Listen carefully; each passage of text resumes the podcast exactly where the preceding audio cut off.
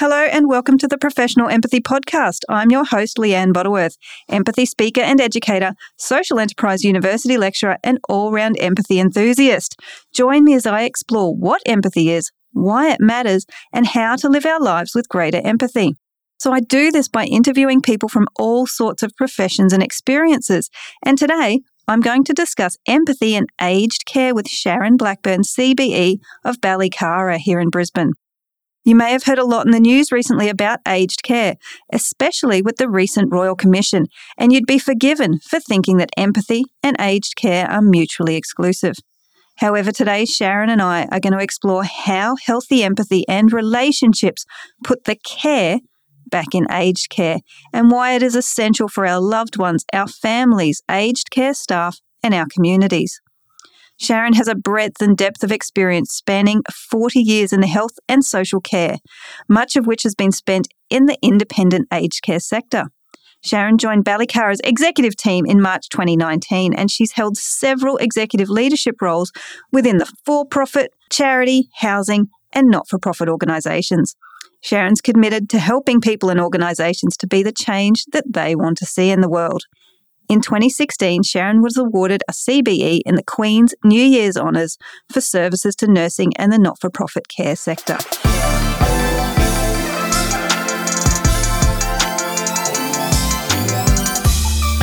Thank you for joining me and welcome, Sharon. Sharon, could you please give me a little bit of an introduction about who you are, what you do, and why we're having this conversation today about empathy in relationships and aged care? Leanne, it's lovely to join you. A little bit about me. My professional background is nursing, so general and mental health, but I've been involved in aged care for 30 plus years and I've been in this sector, health and care, for over 40 years. So lots, I've seen lots of change and lots of good advancements in care, but also some things that we don't seem to learn from the past. And so, from my perspective, any sort of care, health or age care, has to be always looked at from the perspective of the person using the service. Relationship centered care is really important in the context of, I believe, any health or aged care service. So, anywhere where people are engaging with professionals or carers or allied health professionals, it always should start with the person using the service. And let's get real about this. That's you and I. We sort of put people over into boxes and compartmentalize people. But from the day we're born to the day we die, we will all use services to a lesser or greater degree. And as we grow up, and mature, hopefully we will become more engaged in those services, depending on what it is, and be able to speak for ourselves. And I really passionately believe that people providing services, unless it's a life threatening situation where they have to act because it's life or death, that people should be asked what their thoughts are, what their opinions are.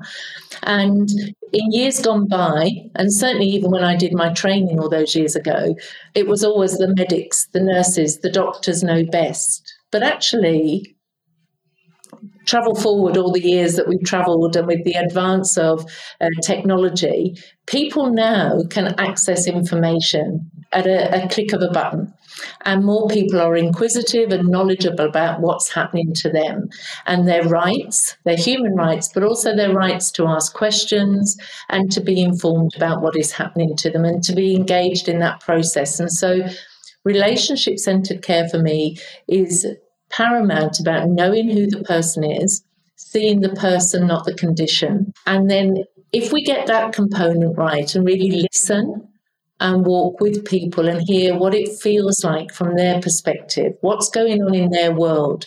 How are they experiencing maybe symptoms, life, stuff that's happening around them that all impacts upon their well being and their health and the outcomes that they want to achieve? Then I think that will lead to really good person centered outcomes for them. And we use the word person centered and it's become really jargonistic. And I think we've diminished what its true meaning is about. I don't think professionals get up with the intent to do unto people. I think they really come from a, a starting point of wanting to help people.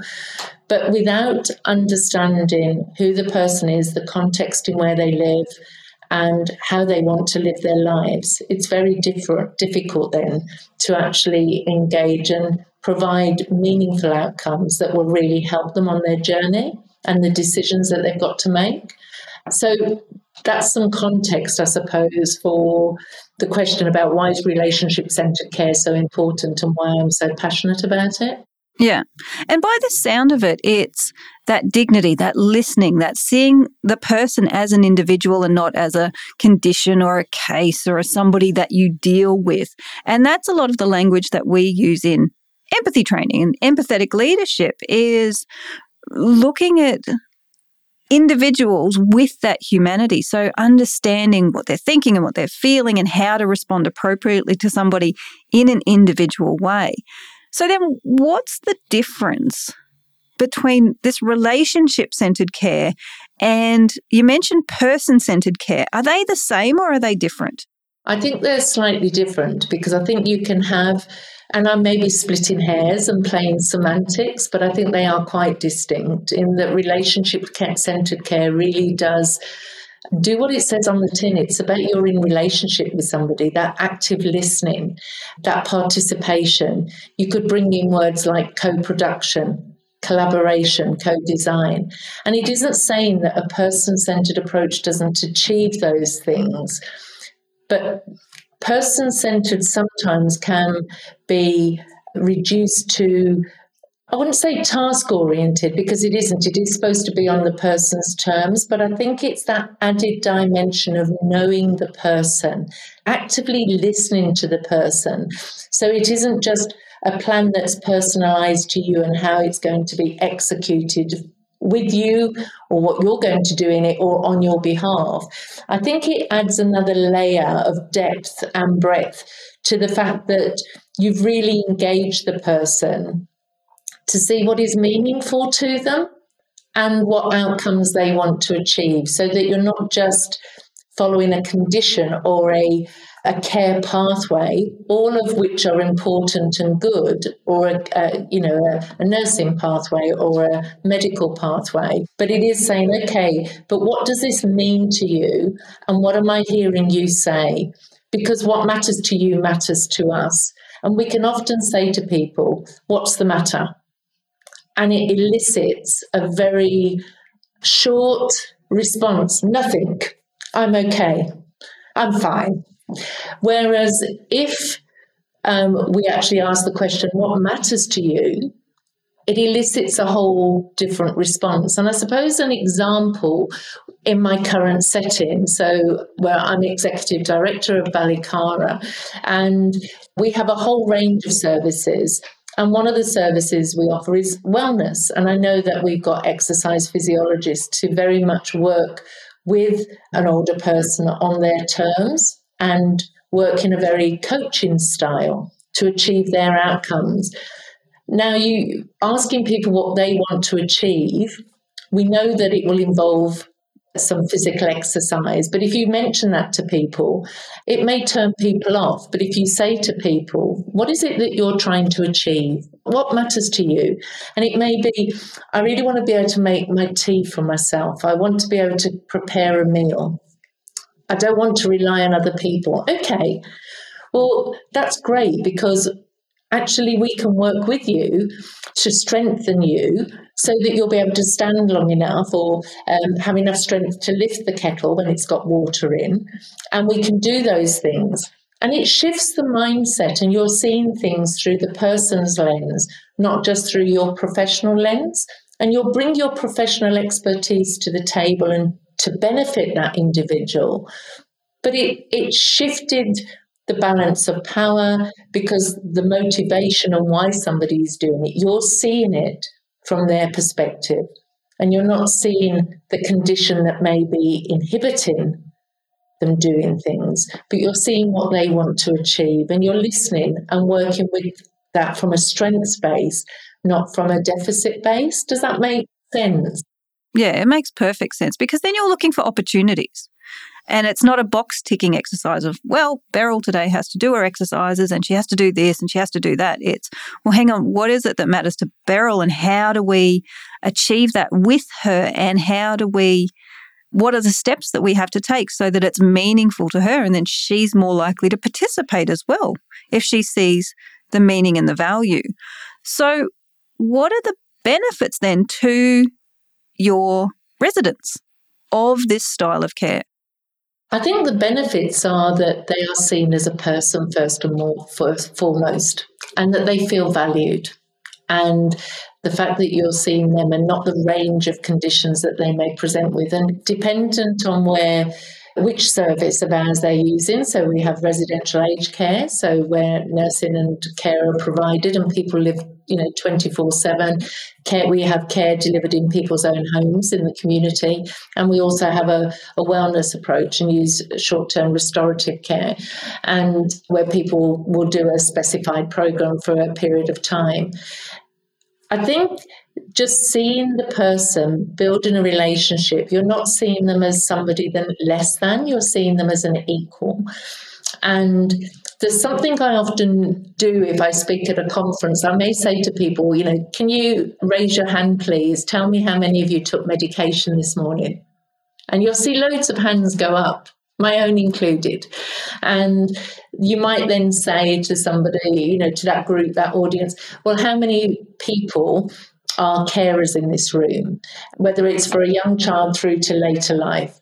And again, a lot of people say that they have some care responsibilities. And then the third question I often ask is around I wonder how many people have a long term condition, be seen or unseen. And a lot of people's hands go up. So it's when we talk about health and care, and obviously, older you get, the probabilities that you may have more conditions, is that actually this is about all of us. All of us may, all of us may have something that we're dealing with, and therefore we can't all be put into one category, be it by age or diagnosis, disease. And, you know, if one person has a cognitive impairment and is living with dementia, then that's one person who has cognitive impairment and living with dementia because it will impact them differently to how it impacts another person. So I think for us, it helps us to be authentic and true because we talk about, in my day to day role, we talk about inspiring healthy and happy living. And uh, we that's our why. And then we talk about how are we going to do that? And we talk about doing that through our impact through relationships. so straight off, our accountability is about getting to know who you who you are and what makes you tick and what's important to you. Because what matters to you matters to us. And then because obviously some of our services are regulated, there's a whole set of regulatory I hate the word compliance, but that's what they are compliance standards and they are written even as they're they're being rewritten currently uh, with all the aged care reforms. But even in their current format, they are written in a very consumer led way. But actually, the way they're applied within the sector as a whole, we still have a lot of medical models, clinical models, um, even the way that through regulation, and I totally support robust, independent regulation that comes in and validates what we're doing. But actually, the way in that's done and the data that's collected actually goes away from consumer directed care because it is diminishing people and their conditions on, and their life down to a set of metrics that don't necessarily have a, a narrative attached to them.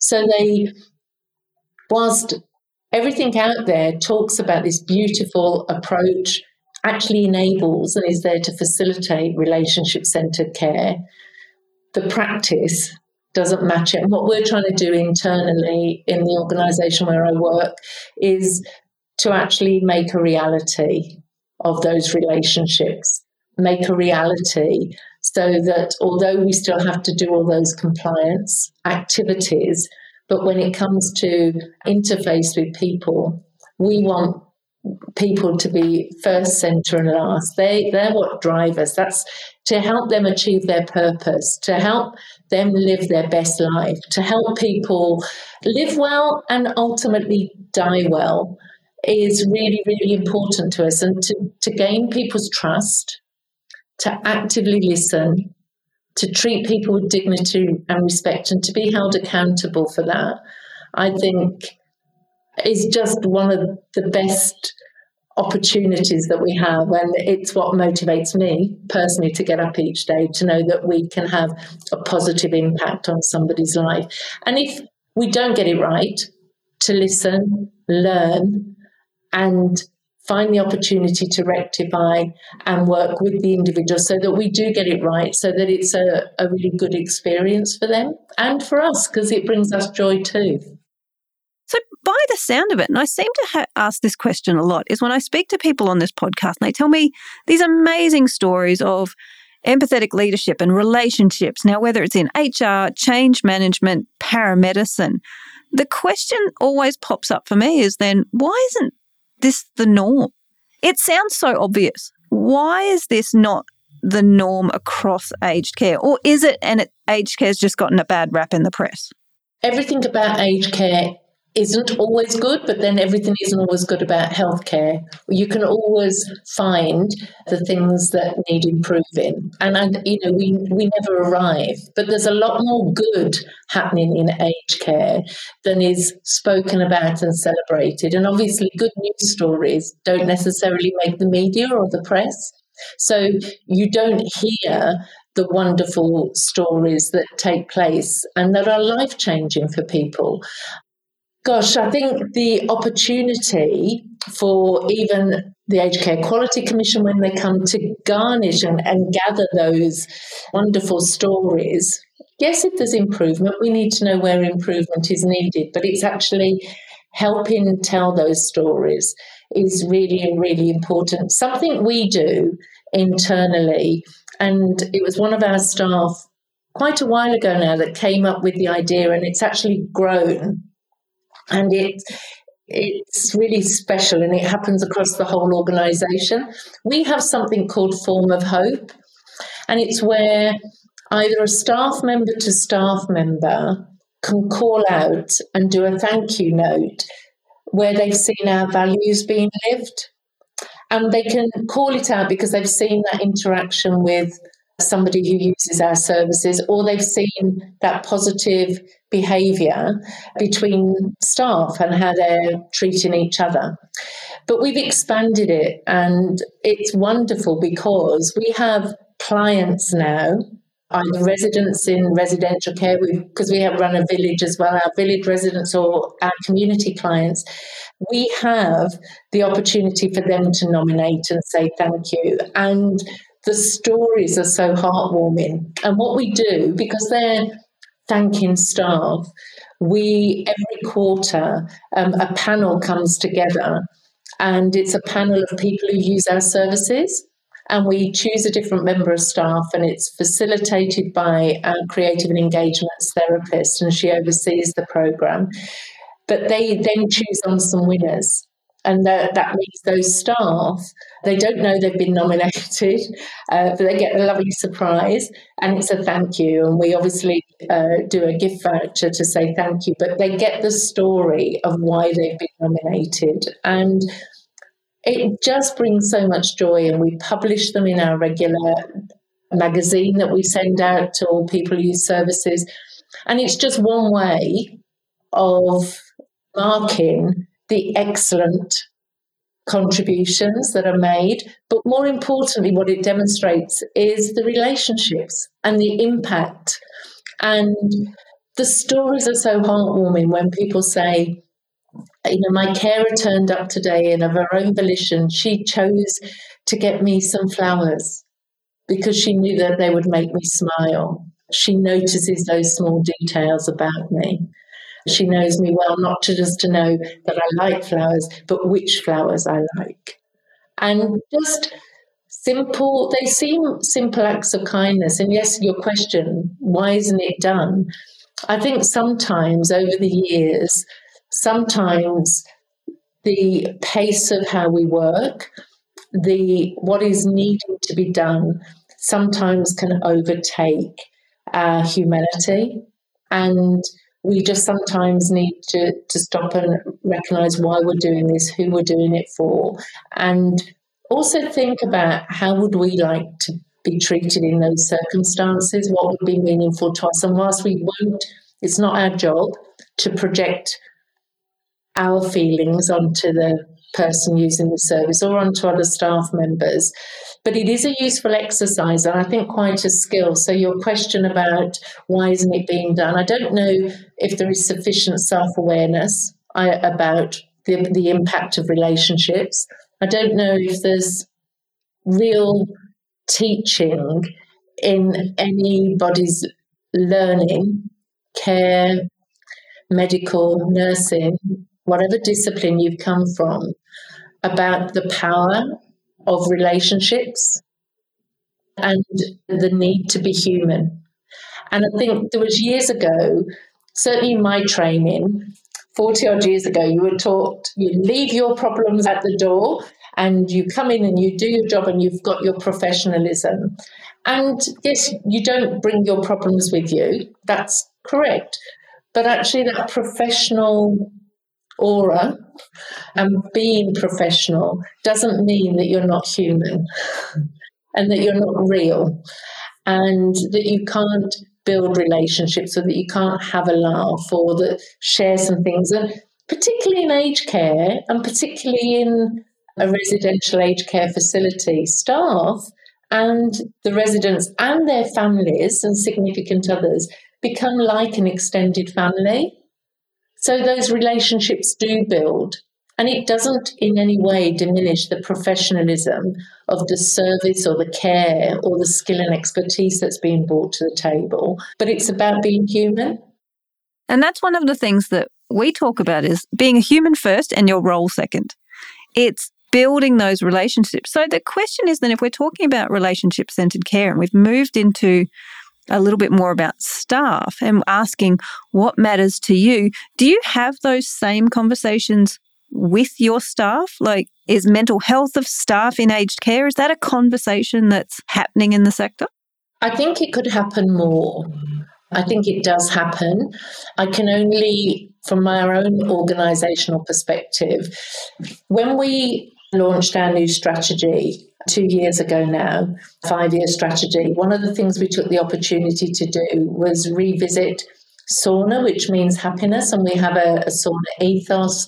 And sauna for us is about helping the person to be the best version of themselves. And we apply that to the people we care for and use our services and towards each other. So when we did that review, we took the opportunity to also review value statements and we included staff, we held focus groups, we did likewise with our myriad of clients and some of their families and staff across the organisation. Couldn't capture everybody, but we got as many as we could. And one of the, the important things that we did with those values was not just talk about the value and give them a descriptor and say what they did, but we spoke about the behaviors that accompany that value. And then we took it a step further. Now, this may be my mental health influence and my background, but we also spoke about the experience. So we said, okay, this is the value and this is the descriptor. These are the behaviors, not an exhaustive list, but here's the behaviors that would typify, for example, this value. But actually, it's not just enough to say, I've behaved in a certain way. Uh, we want to know how have you experienced it? So if I say that I'm going to listen to you, the experience should be, I feel heard. And so we've taken it that bit further. And in doing that, we've extended our values do not differ for staff or people who use our services. And, and that framework that we're using applies to all. Within that, therefore, when we talk to our staff, when we, we say to them, what matters to you? Because it matters to us. Now, obviously, we've got a framework, we've got, we meet all our employment obligations. We try and support our staff through difficulties that they may ha- have. We want to also listen and help them flourish in their work and help them to be the best version of themselves when they come to work. But aside that, we also have an external source where which they've got an app it's got some great resources on it. They can they've got their own login details it's very personal and private. So there are activities that can help their own physical and mental well-being through an outside source. It also, if it should ever be needed and they needed any external counselling or support, they can go to that knowing that it's totally confidential and that there is something available to them. So there's a, I think it, it's not just one solution. I think it's a range, but I think creating that culture where staff can come and talk to anybody in the organisation is really important. And I, I would hope irrespective of my seniority and the responsibility and the role that I fulfill. COVID has made it difficult because I'm tactile, but if somebody needs a hug, they will get a hug from me. And that's really important. And if that means I sit alongside, I sit alongside and I, I watch my other, you know, I watch our staff do that routinely. And I think that's important. Yeah. The power of the power of trust, the power of touch, the power of teams, the power of support in being able to do something. Because in my mind, people don't get into aged care as, oh, yeah, it's something that you do. In my mind, people get into aged care because it's genuinely something that they're interested in and they're passionate about and they care. So, what are, if we talk about the staff and their experience, so frontline staff for a moment, what are the highlights? Like, what are the things that you watch your staff eyes just light up in their workday? I tell you, one of the things that brought so much joy, and obviously we're not out of the woods yet, and we've lived with COVID for two or three years now. But when people and our staff and the residents, particularly in aged care, if they manage to see the person without their mask, and Oh my goodness. The residents. There was a beautiful comment when somebody said to one of our young carers, and I'm not being uh, ageist there, but it was a younger person. And they said to them, Oh my goodness, you're so beautiful behind your mask. And just seeing how that made the carer feel it's made my eyes moist thinking about it. But it was so, so beautiful. And then I just think they share. They share jokes, they share ups and downs. You know, we've got a member of staff that has just recently gone on maternity leave. I know that that will bring lots of joy when babies arrived and all of those sort of things. But I think it's also, those are bigger things, but I think it is in the everyday. It's in the everyday moments we some of the activities we do so we use creative therapy a lot and helping somebody that's got visual impairment to re-engage with art. And know they can't do it in the standardized way that they would have expressed themselves previously but they're now doing it and they're doing a lot more they're using paints but they're doing textured so that they can feel their way. The joy that comes from that detail and that engagement is yeah those are some examples. And that would take time as well to learn that art was important to that person. And you hear stories about people when they have dementia reconnecting with music or reconnecting with art. I saw somebody who reconnected with horses. But that takes time and that takes effort. I guess the flip side of this, then, when it comes to aged care, is that if we're talking about building relationships and we're talking about joy and human centered design and relationship centered care, then where does death play a part in that? Because to me, it sounds devastating. I think it's right there in the relationship, and they are difficult conversations. So let's not sort of mess around with that. Uh, talking about death can be difficult However, in my experience, older people talk about death a lot more easily than the rest of us do because they will have experienced it in their lifetime and they know at some time it's going to happen. They are now aged and there's there's not a waiting for it, but there's an or an expectation, but it is an eventuality.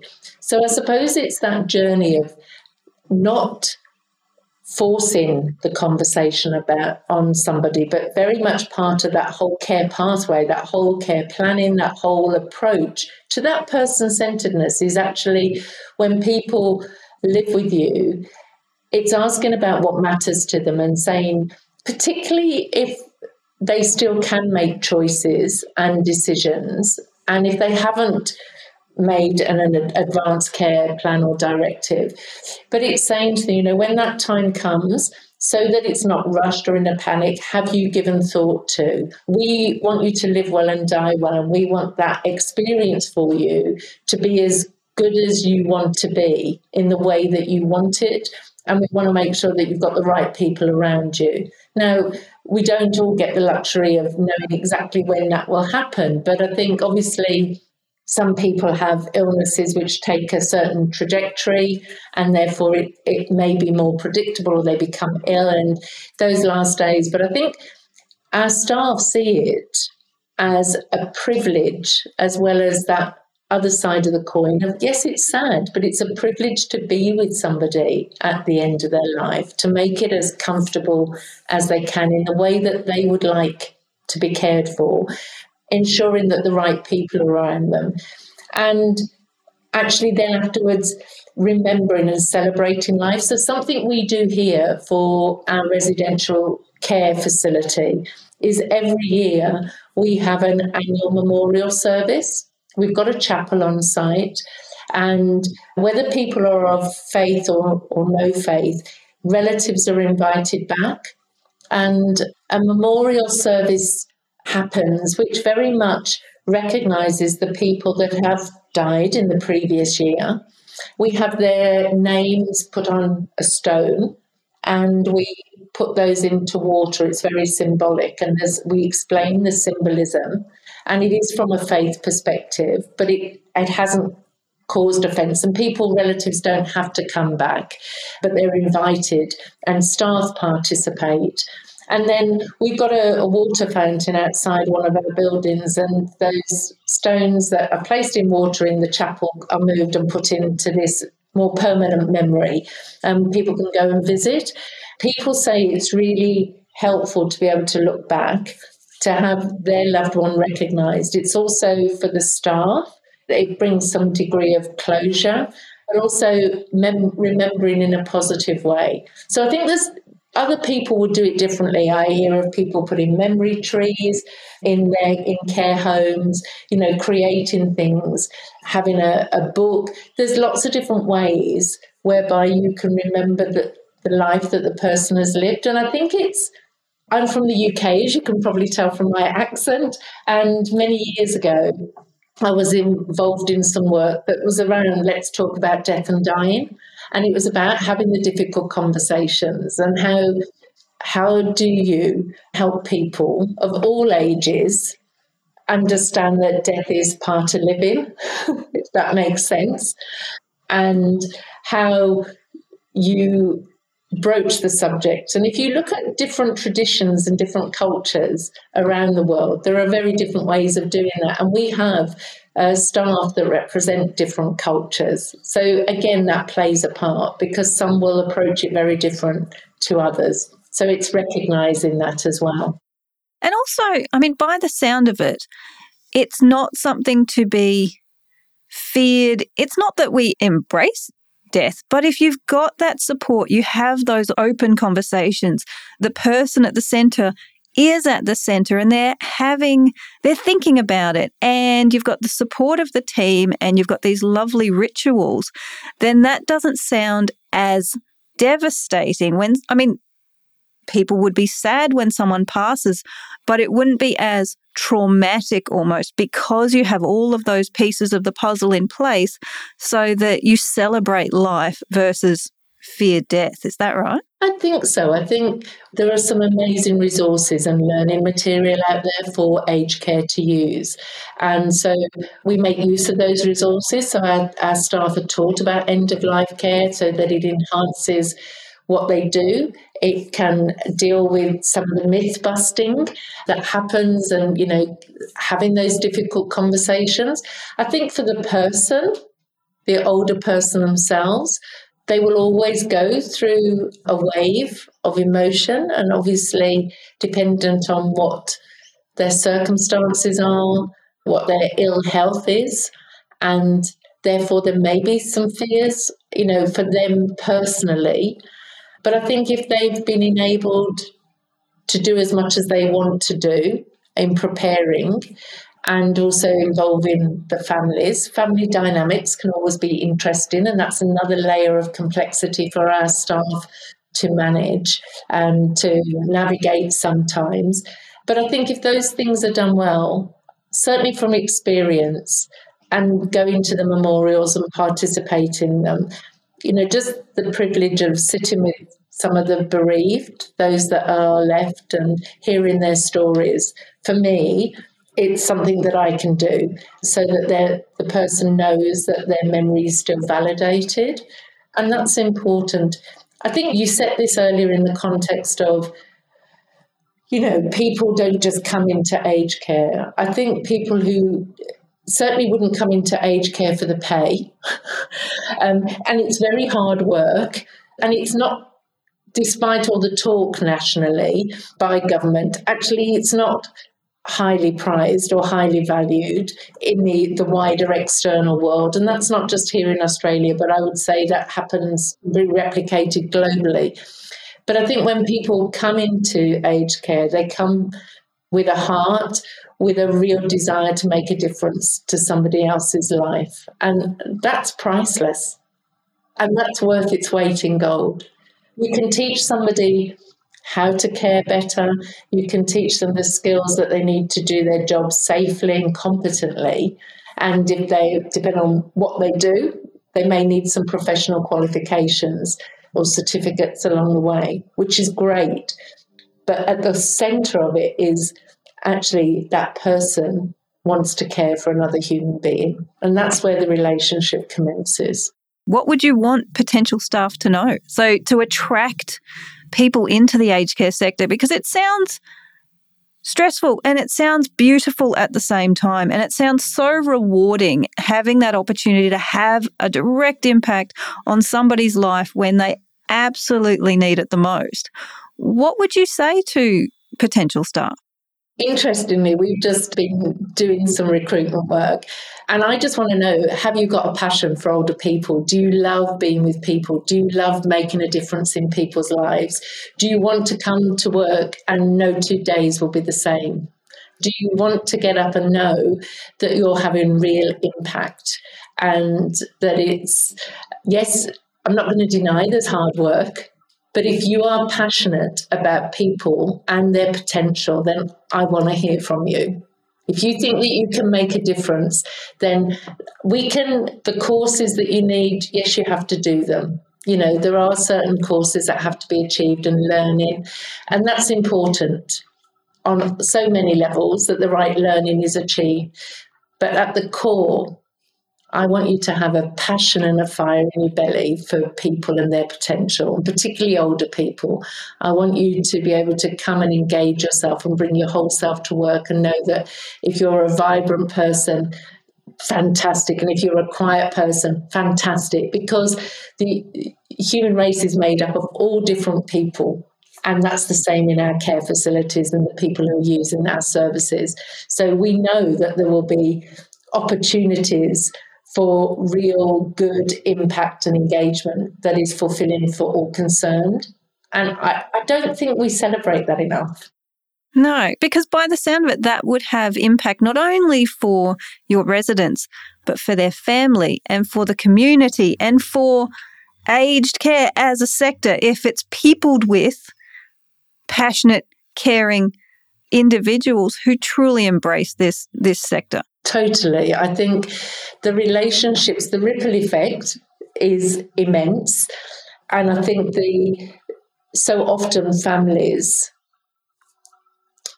they go through so many emotions when their loved one goes into a care home.